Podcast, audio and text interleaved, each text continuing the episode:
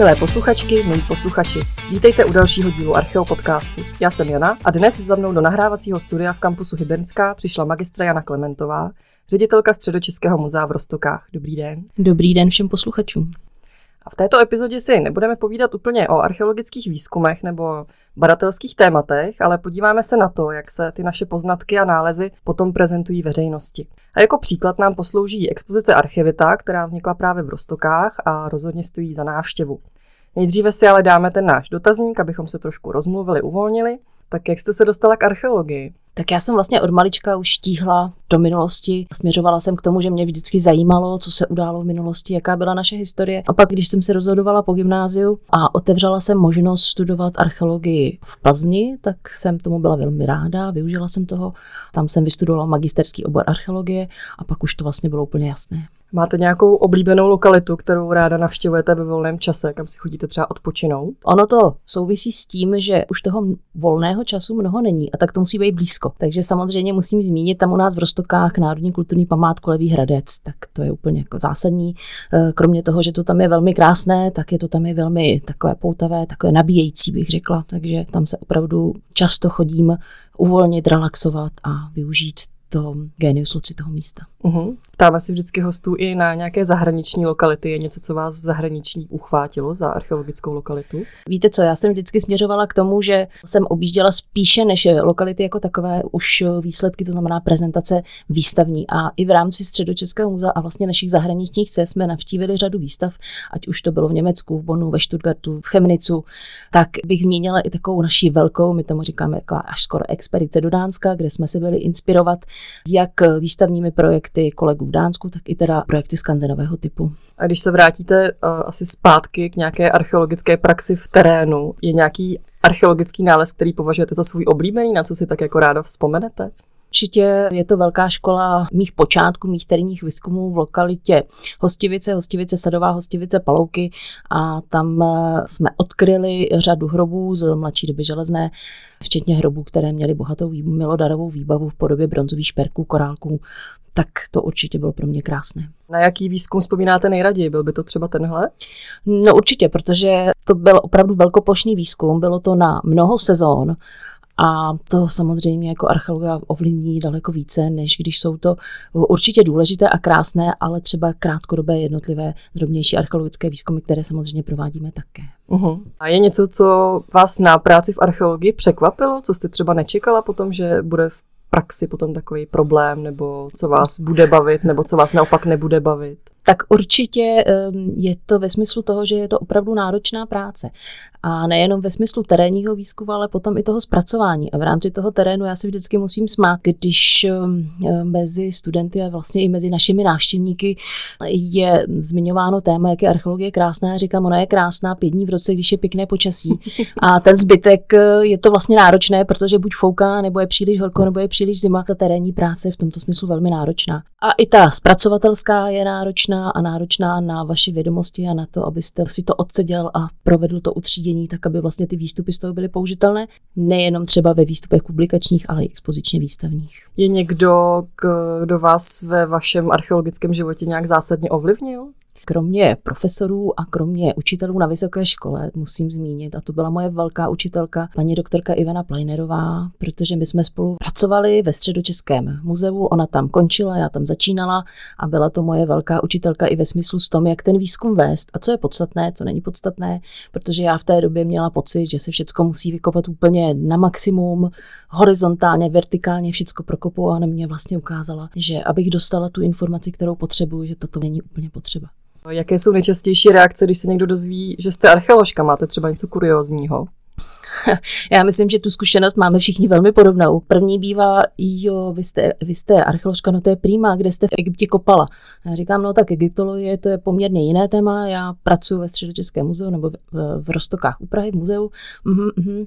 No a máte to zlato? A hm, tak říkám, no to zlato není úplně častý archeologický nález a, a tam to vlastně skončí, protože ty představy nejširší veřejnosti nejsou úplně konkrétní. Mm-hmm.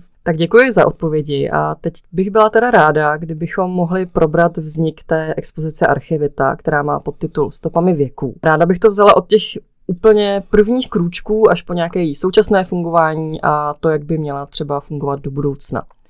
Vy jste v době toho vzniku ještě nebyla ředitelkou muzea, jestli se nepletu, byla jste vedoucí jeho archeologického oddělení. A řekněme tedy, že si jako vedoucí toho oddělení nějak uvědomuju potřebu udělat novou archeologickou expozici. Jak to bylo u vás? Ta myšlenka nějak tam byla v rámci celého toho archeologického oddělení, které máte docela početné, nebo tam byl třeba impuls ze strany zřizovatele, nebo jak, jak to probíhalo?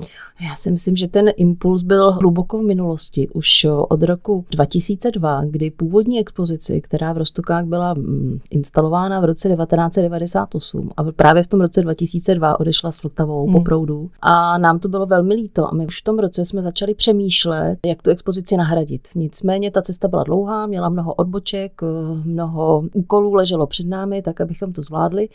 Zvládli jsme to, ale samozřejmě museli jsme vyřešit eh, řadu problémů, jak s umístěním, s novou lokací archeologické expozice, tak abychom se vyhnuli další katastrofě povodně která opravdu přišla v roce 2013, hmm. ale to jsme teda naštěstí ještě naší archeologickou expozici nestavili.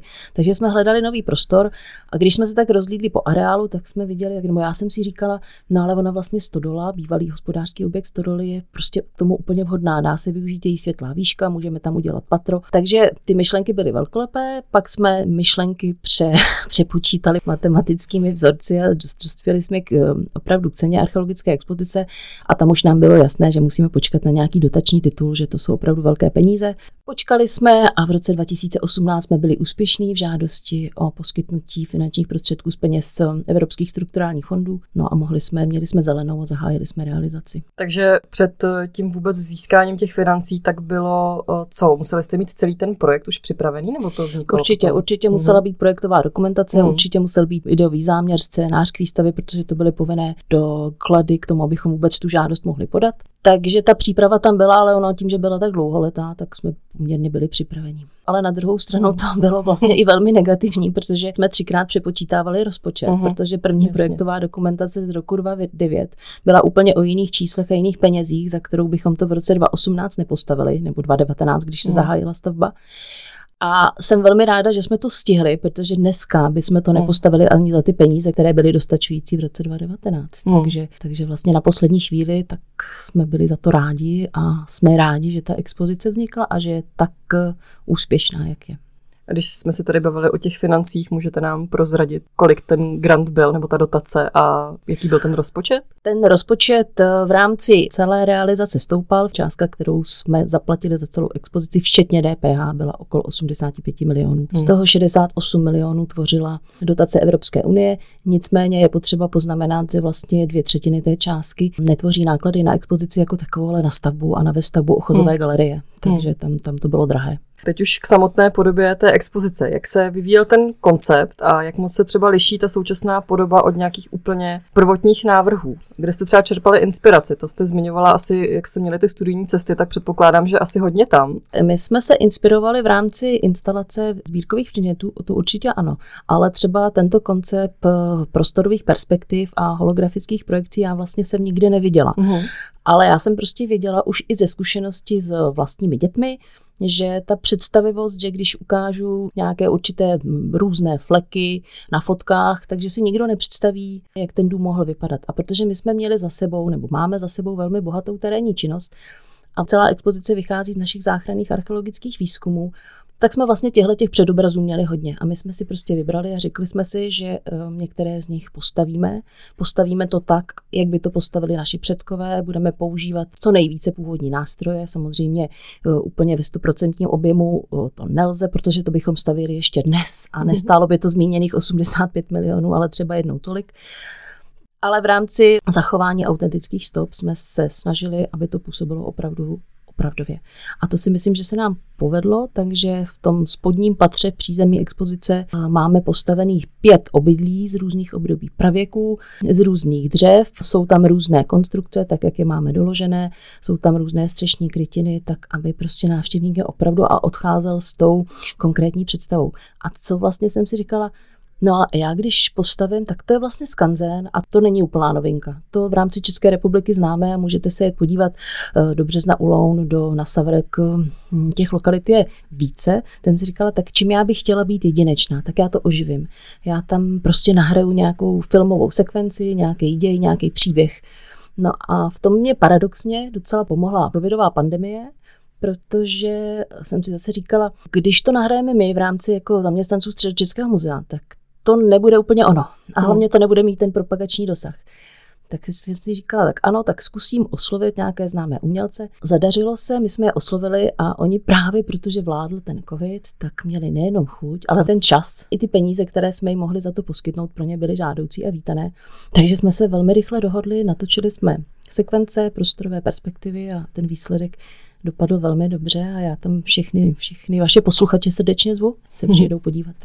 Já bych tady k těm sekvencím třeba takový štípač Dan Barta, ten je jako opravdu přesvědčivý. A jak se těm hercům to natáčení líbilo? Odnesli si z toho třeba něco, doptávali se, nebo máte hmm. na to hmm. nějaký ohlasy od nich? Já si myslím, tak ohlasy jako takové konkrétní nemáme, protože ono vlastně pro ně eh, to bylo jedno natáčení z mnoha. Oni hmm. jsou jako na to zvyklí, jsou profesionální, tu práci odvedli velmi rychle a byla jsem překvapená, jak veškeré naše jakoby připomínky eh, přijímali velmi profesionálně, to znamená nerozporovali to, když jsme řekli, jako musíte vstát takhle, musíte eh, tu keramiku vzít takhle, ta se dělala jakoby z válečků, jako tvořilo se to obtáčením tak eh, všechny naše instrukce přijímali velmi profesionálně, takže to bylo i rychle. Já můžu říct, že jsme natáčeli, eh, veškeré ty sekvence jsme měli na dva natáčecí dny. Uh-huh.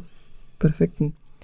A když se vrátíme ještě k rekonstrukcím těch staveb, tak tedy ta musela být docela náročná, i přesto, že nemusel se třeba díky tomu zastřešení té studely brát jako ohled na počasí. Takže ty stavby jsou založené teda přímo na těch nálezech ze středních Čech. Co se týče těch materiálů, tak jste teda taky respektovali ty nalezené materiály, určitě, co určitě, máme doložené? Určitě máme na základě archeobotanických analýz, z toho jsme vycházeli, to znamená, co nám tam vyšlo, to jsme použili a druhý takový limitující faktor samozřejmě byl, která ta dřevina byla možná skácet, protože ono hmm. málo kdo si to uvědomuje, ale oni jsou na to taková poměrně přísná jasná pravidla, kdy můžete kácet. A když se vám to nepotká s tím, kdy stavíte, tak musíte let kdy taky improvizovat. Ale nám se to zadařilo, máme tam samozřejmě dub, máme tam jedli, máme tam jasan. A ač třeba tohleto návštěvník na první dobrou nevidí, tak pro nás je to dobrá doprovodná informace. A kdo vám ty stavby realizoval? Podíleli jste se na tom třeba i jako pracovníci muzea na nějakých takových jako menších pracech? Já nevím, jak to, jak mají zkušenost um, ostatní kolegové, nicméně pro mě tato forma není úplně žádoucí, tím vůbec nechci se dotknout svých kolegů, ale je to zdržující, nemáte hmm. čas, musíte plnit uh, další věci, které máte v rámci svých pracovních úkolů a daleko jednodušší je, což mě se tady povedlo a uh, ta spolupráce s Vaškem Horákem z občanského združení Keltoj probíhala dělala opravdu na jedničku, protože my jsme si sedli nejenom profesně, ale i lidsky.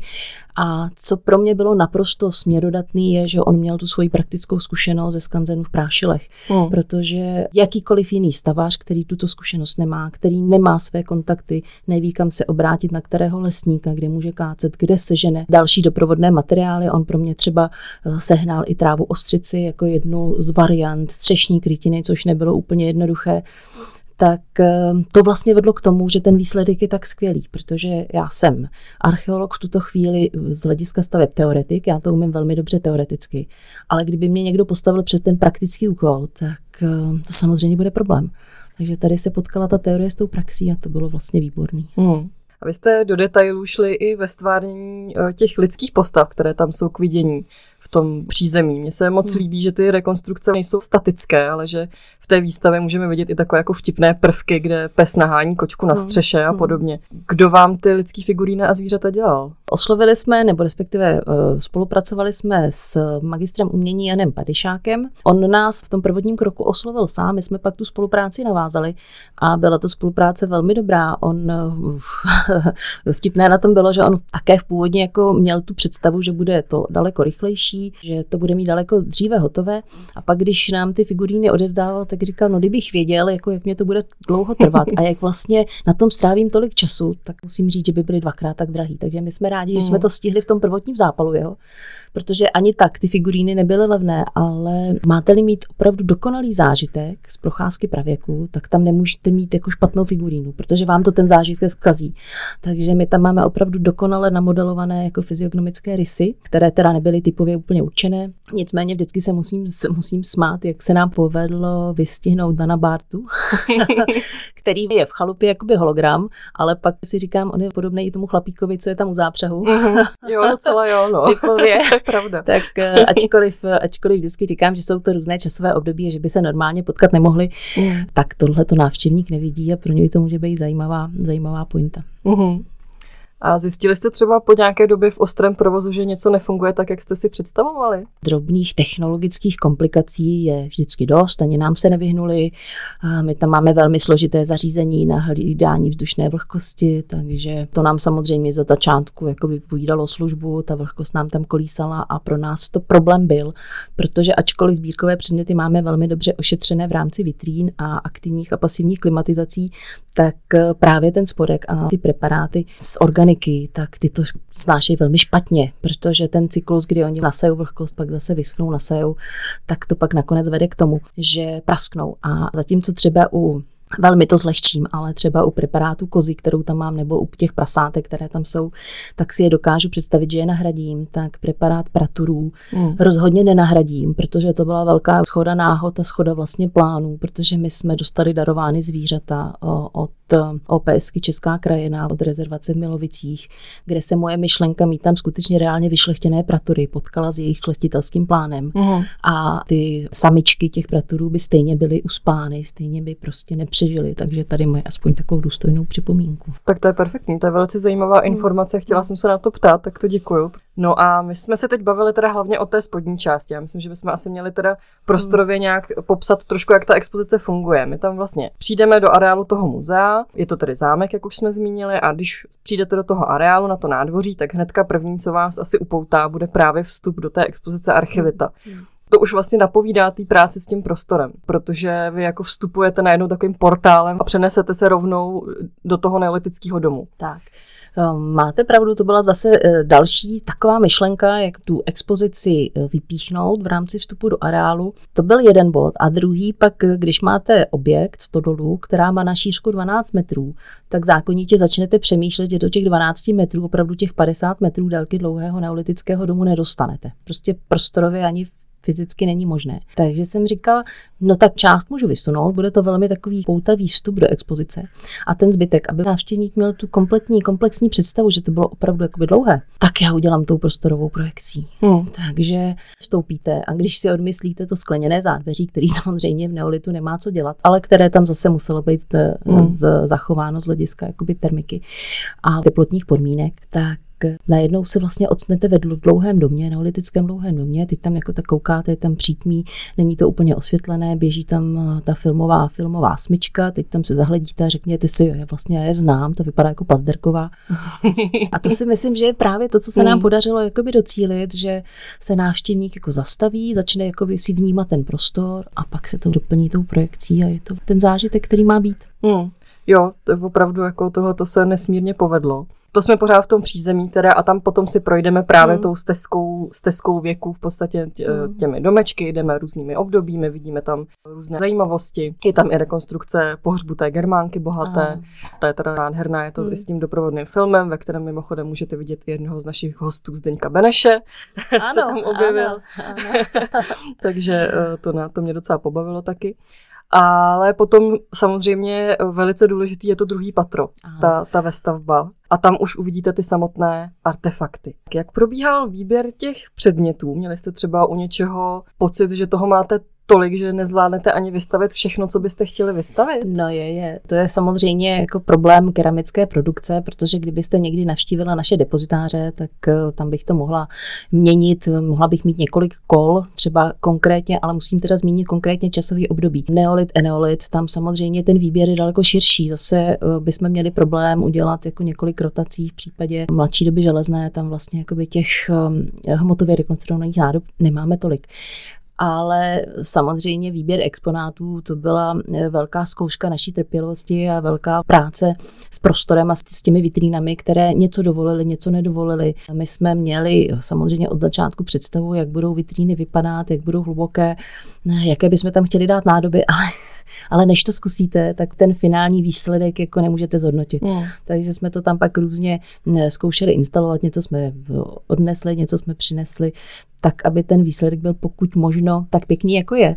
A zároveň kromě toho, že musíte pracovat s výběrem exponátů, tak musíte přesvědčit kolegy, řadu kolegů, že není potřeba vystavit úplně všechno, že někdy vlastně ta vitrína je daleko působivější, když těch exponátů tam je méně. Někdy se to zadaří, někdy se to nezadaří a, a budeme pak pracovat a budeme ty exponáty určitě hmm. obměňovat.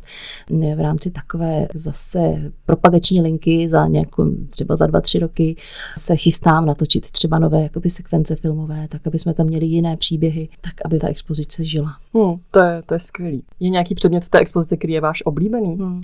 Je a není to ani zlato, ani drahé kamení, ani, ani cokoliv jiného. Je to obyčejná keramická nádoba, je to amfora z období umětické kultury a mě je milá právě proto, jednak protože že pochází z mého výzkumu, tak to je celkem jasný ale také protože ona je hrozně krásně barevná. Ona měla takový osud, že když dosloužila, tak se rozpadla.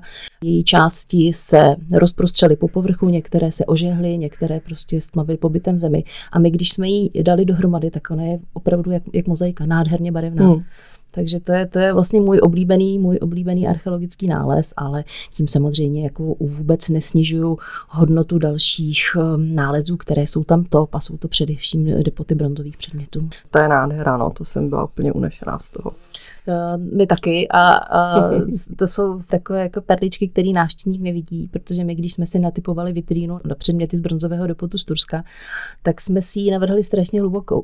Uh-huh. a ona je tak hluboká, že vlastně dozadu ani nedošáhnete na to, že když to chcete třeba otřít. To je strašně, strašně zajímavá situace, že to až není možný. Mm. Tak. No to jsou přesně ty věci, které jako si člověk navrhne a pak tak. v tom provozu zjistí, že nejsou až tak nejsou jako funkční, jak by, jak by se představoval. Mm. A přesně, kdybych uh, snad měla někdy tu myšlenku, já myslím, že já si mít nebudu hned tak budovat uh, podobnou expozici, tak tyhle zkušenosti využijte, to je prostě úžasný.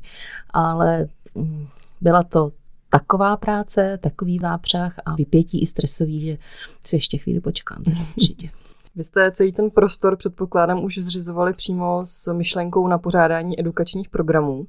Jaký je o ně zájem a jaký máte na ně ohlasy? Edukační programy jedou, jedou ve velkém. Opravdu jsem za to velmi ráda. Kdybych tam měla kvantifikovat, tak určitě tam máme jednu až dvě školy denně, což je opravdu hodně na to, že máme v rámci Středočeského muzea jeden a půl edukátora, který to vlastně už nestíhá. Hmm. A navíc, když po něm chci, aby jeli lektorské pro- programy samozřejmě i k dalším výstavám. Takže to je můj velký úkol. Tyto úvazky rozšířit, tak aby doprovodné edukační a lektorské programy mohly probíhat i k dalším výstavám. Byť samozřejmě archivita je skvělá a preferuji, že jedou programy k ní, tak ale nesmíme zapomínat, že eh, muzeum není jenom archivita. Určitě. Takže ty edukační programy dělá přímo někdo, kdo je tedy muzejní edukátor, není to archeolog, tak. který by si odskočil edukovat veřejnost. A přesně, přesně jste pojmenovala tu situaci. Nikdy bych si nemyslela, že osoba muzejního edukátora, než jsem to zažila na vlastní kůži, je specifická a je důležitý v muzeu mít protože ty programy jsou vedený s daleko větším důrazem na pochopení dítěte, na pochopení žáka, studenta, daleko, řekněme, takovým větším naředěním těch,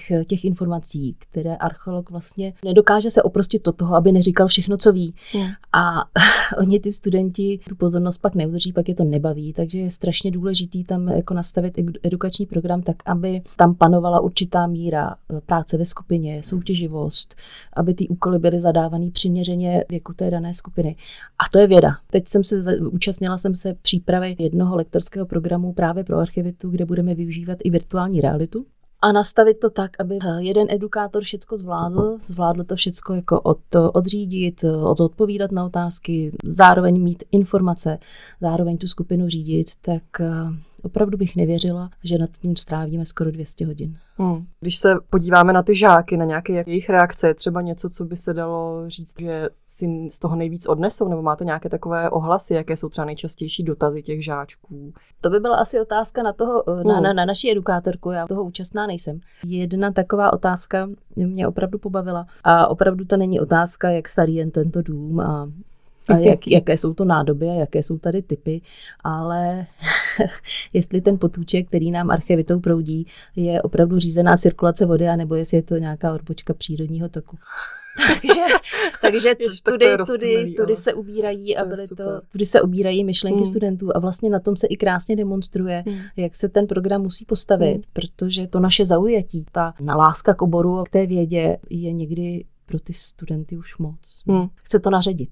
Návštěvníci se tam můžou taky zakoupit různé upomínkové předměty. Jak se takové předměty vybírají? Já jsem zvolila dvě cesty. Jednak samozřejmě udělat repliky předmětů, které mají nějaký vztah k našemu regionu a pak repliky předmětů, které nebyly na, nalezeny v nejbližším okolí, ale zase jsou něčím typově výjimečné. A pak do toho vstoupila naše kolegyně z programového oddělení a říká, a pak tam musíš mít něco taky, co bude levný. protože, hmm. protože to si návštěvník koupí. Já tam mám uh, opravdu udělané velmi krásné repliky latenských náramků, jsou drahé a opravdu to není jako nic, co by si běžný návštěvník koupil, kdežto pastelky, různé létající talíře, různé hry s logem, archivity, tak to je zboží, který se prodává zdaleka nejvíc. Hmm. Je to tak? My jsme tam kupovali tu kartonovou díku hmm, skládací hmm. pro syna. Já už jsem to zmiňovala určitě v nějakém podcastu, že já mám teda ve zvyku si vždycky z muzeí něco takhle hmm. odvážet, ať už je to teda třeba taška s logem, nebo hmm. právě nějaký jako šperk, co mě zaujme, tak tady zrovna jsem si hmm. tematicky hmm. vzala hmm. dneska hmm. právě náramek z rostok. Tak, máme to tam koncepčně tak, aby tam každý našel to své. Hmm. Máme krásná trička, máme krásné jako tašky, takže určitě si tam návštěvník vybere. No a já sama za sebe jsem si pořídila ten latenský náram.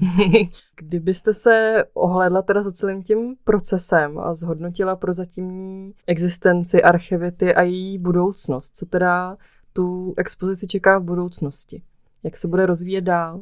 No, jedna z těch myšlenek, která pro návštěvníka bude taková méně zřejmá, ale pro nás určitě důležitá, je výměna exponátů, tak abychom tam prezentovali další část našich sbírek. Další určitě cestou, kterou půjdu, pokud se mi podaří samozřejmě na to sehnat finanční prostředky, protože všichni doufáme, že už se nezopakuje pandemie covidu a tudíž ta moje výhoda, kterou jsem tady zmínila, odpadne. Všechno bude daleko časově náročnější a určitě i dražší, takže finanční prostředky budou stěžení.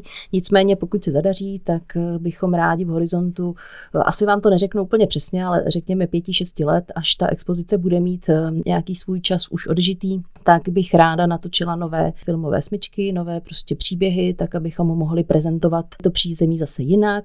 Další žádanou a to už v relativně blížší budoucnosti bude z naší strany vydání sbírkového katalogu k expozici a tak, aby se vlastně všechny tyto cesty nakonec propojily a ta expozice byla stále atraktivní a stále měla své návštěvníky. Uhum. A když se ta expozice připravovala, realizovala celý ten proces, co vám způsobilo největší stres a co naopak největší radost? Uh, abych tady o těch stresech mohla mluvit hodně, protože ta radost přišla až po tom otevření. Až když ten stres opadl, až když už eh, nevyskočil žádný kostlivec ze skříně a a ty stresy, ono, kdo to nezažil, tak to nepochopí. Evropské peníze jsou poměrně štědré, pokud eh, na tu dotaci dosáhnete, pokud splníte podmínky, tak uh, si můžete dovolit hodně, ale kdo to nezažil administraci evropského projektu, tak neví a já už teď co blbou říkám, že další takovýto projekt jako budu delegovat na kolegu zkušeného určitě, protože tam, tam to bylo náročné. Hmm, věřím.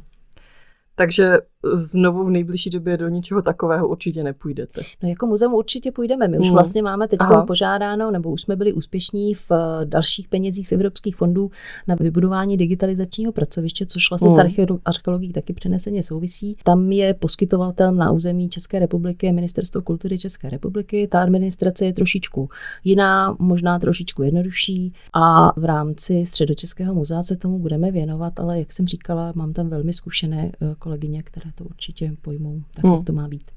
No, myslím, že tohle je příkladný, ale pro spoustu kolegů, že opravdu jako se nebát asi toho využít tyhle ty fondy, protože se tam nabízí potom spousta možností, než to někde flikovat vlastně. Tak, já jsem od začátku věděla, že jako nemá cenu tam eh, jít po nějakých jako drobných částkách, hmm. že ten efekt musí být jako ten wow efekt, jako říct si, ježiš, tak to je fakt jako skvělý a to vlastně nemůžete budovat po částech, protože jedna věc navazuje na druhou a ve chvíli, kdy si to nepotká, kdy to spolu není v souladu, tak ten efekt prostě pak se nedostaví. Hmm. Já bych právě závěrem ještě ráda třeba se krátce zastavila u prezentace archeologického dědictví v muzeích obecně. Jaký hmm. jsou podle vás největší nešvary muzejních expozicí? Když budu odpovídat jako běžný návštěvník expozic nebo výstav s tématem, který mi není úplně blízké, tak je to samozřejmě jakoby přemíra textu. Já s oblibou říkám, že když půjdu na výstavu o traktorech, tak mě stačí úplně za základní informace, řekněme typ a kolik má kol a budu úplně spokojená. Takže když k nám přijde návštěvník, který v archeologii není dotčen, který prostě oni nikdy se nezajímal, neslyšel, neviděl, tak u nás má možnost si ke každému tomu období přečíst odstavec. To je opravdu velmi krátký odstavec na panelu, tak aby dostal tu nejzákladnější informaci. A pak, když přijde ten zvídavější návštěvník, tak samozřejmě na doprovodném infokiosku si ty informace dohledá, pokud o ní má zájem. To je vlastně jedna taková věc, která by do budoucna stála za zvážení. Tahle ta diferenciace těch zdrojů, to znamená na první dobrou poskytnout základní informaci a kdo chce, ať si dohledá více.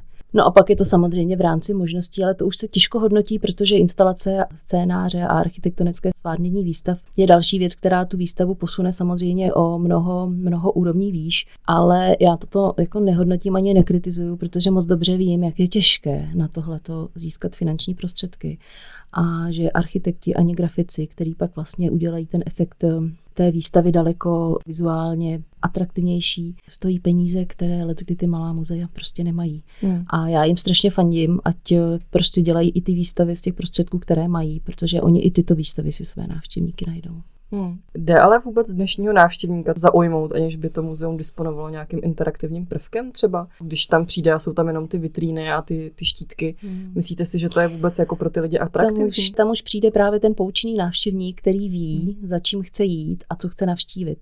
Ale pokud má muzeum opravdu jakoby přivést eh, návštěvníka, který by do muzea dobrovolně skoro nikdy nešel, tak pak je tam určitě potřeba nějaká tato zvláštnost, něco, co prostě bude takový ten chytlavý prvek, ten tahák, který ho přivede a pak vlastně jako zjistí, že to tam je hrozně fajn, že ho nenutíme, aby něco četl, že prostě ta informace je podaná takovým způsobem, že prostě buď ji přijme nebo ji nepřijme. Je tam krásné prostředí, může si tam dát dobrou kávu a to jsou všechny takové ty efekty, které pak učiní tu návštěvu nezapomenutelnou, alespoň teda doufám. V řadě muzeí a i u nás samozřejmě kam až ta interaktivita podle vás časem může dojít? Když to přeženo, bylo by vůbec potřeba fyzicky předměty vystavovat? A nebo se to přesune no. do virtuální reality? Když to no. úplně přeženo, je to mm, myšlenka mm. jako hodně nadsazená. Ne, ne, ne, to určitě, určitě to není cesta, protože hmm. sbírka je vždycky ten základ a vy máte možnosti různé formy, jak tu sbírku představit. To znamená, že můžete právě použít prostředky virtuální reality částečně. Můžete použít třeba mm, provodnou grafiku, můžete použít, mm, teď se k tomu chystáme, tisky z 3D tiskárny, ale je to vždycky jenom ta forma. Není to někdy jakoby to stěžení, ten stěžení je ten předmět a ten tam prostě musí být. A jak vy ho interpretujete, jak ho návštěvníkům podáte, tak to jsou pomocné prostředky. Za mě, kdyby to mělo všecko být jenom ve virtuálním světě, tak vlastně instituce nemusí fungovat a to je podle mě cesta k takové pomalé, ale za to totální zkáze. Uh-huh. Je ještě něco, co byste chtěla našim posluchačům vzkázat? Já bych posluchačům ráda vzkázala, ať se nebojí a všichni chodí do muzeí. Nemusí to být jenom naše muzeum, můžou to být i jiná muzea v rámci celé České republiky. Opravdu to stojí za to a pak samozřejmě si nemůžu odpustit i tu pozvánku cílenou k nám na naše programy a na náš Mezinárodní den archeologie, který se bude konat 14. října a kde, pokud jste um, všichni pozorně poslouchali, tak já jsem mluvila o tom, že se mě všichni ptají na to, co jsme našli jako nejkrásnějšího, tak já mohu říci, že v rámci Mezinárodního dne archeologie, který ponese takový chytlavý název Konečně zlato, představíme zlatý pohár z nálezu a současně jako první kovovou nádobu. Je to opravdu unikátní a já si myslím, že opravdu stojí za to to vidět. Tak já vám moc krát děkuji, že jste přijala naše pozvání a mohli jsme díky vám nahlédnout pod tu pokličku vaší práce. Já taky děkuji a přeji všem posluchačům dobrý den. A já za sebe ještě na závěr dodám, že ta návštěva archivity opravdu stojí za to. Já už jsem to tady teda zmiňovala několikrát, že ta expozice je dotažená do opravdu jako neskutečných detailů. Právě už jenom taková zdánlivá maličkost, jako je prezentace těch různých druhů krytiny, kterou vidíte, až když jste nahoře na tom ochozu. To mě teda jako úplně uchvátilo ta zmiňovaná práce s prostorem, ty artefakty, které tam uvidíte. Takže prostě tam koukejte jít, eh, zažít si to. Potom si můžete dát kávu a něco dobrého v muzejní kavárně, která je velice útulná. My jsme tam měli nějakou arašídovou bábovku a ta byla teda úplně vynikající. A pokud si to budete chtít ještě spojit s nějakým výletem, tak vyražte třeba na Levý Hradec nebo do nedalekých Unětic, tam si můžete dát pivo a zakončit tak krásný den. Děkujeme, že posloucháte Archeo podcast. Pokud se vám rozhovor líbil a nechcete si nechat ujít další, klikněte na tlačítko odebírat nebo follow a dejte nám like. A pokud nás chcete podpořit, podívejte se na náš Patreon. Odkaz najdete v bio.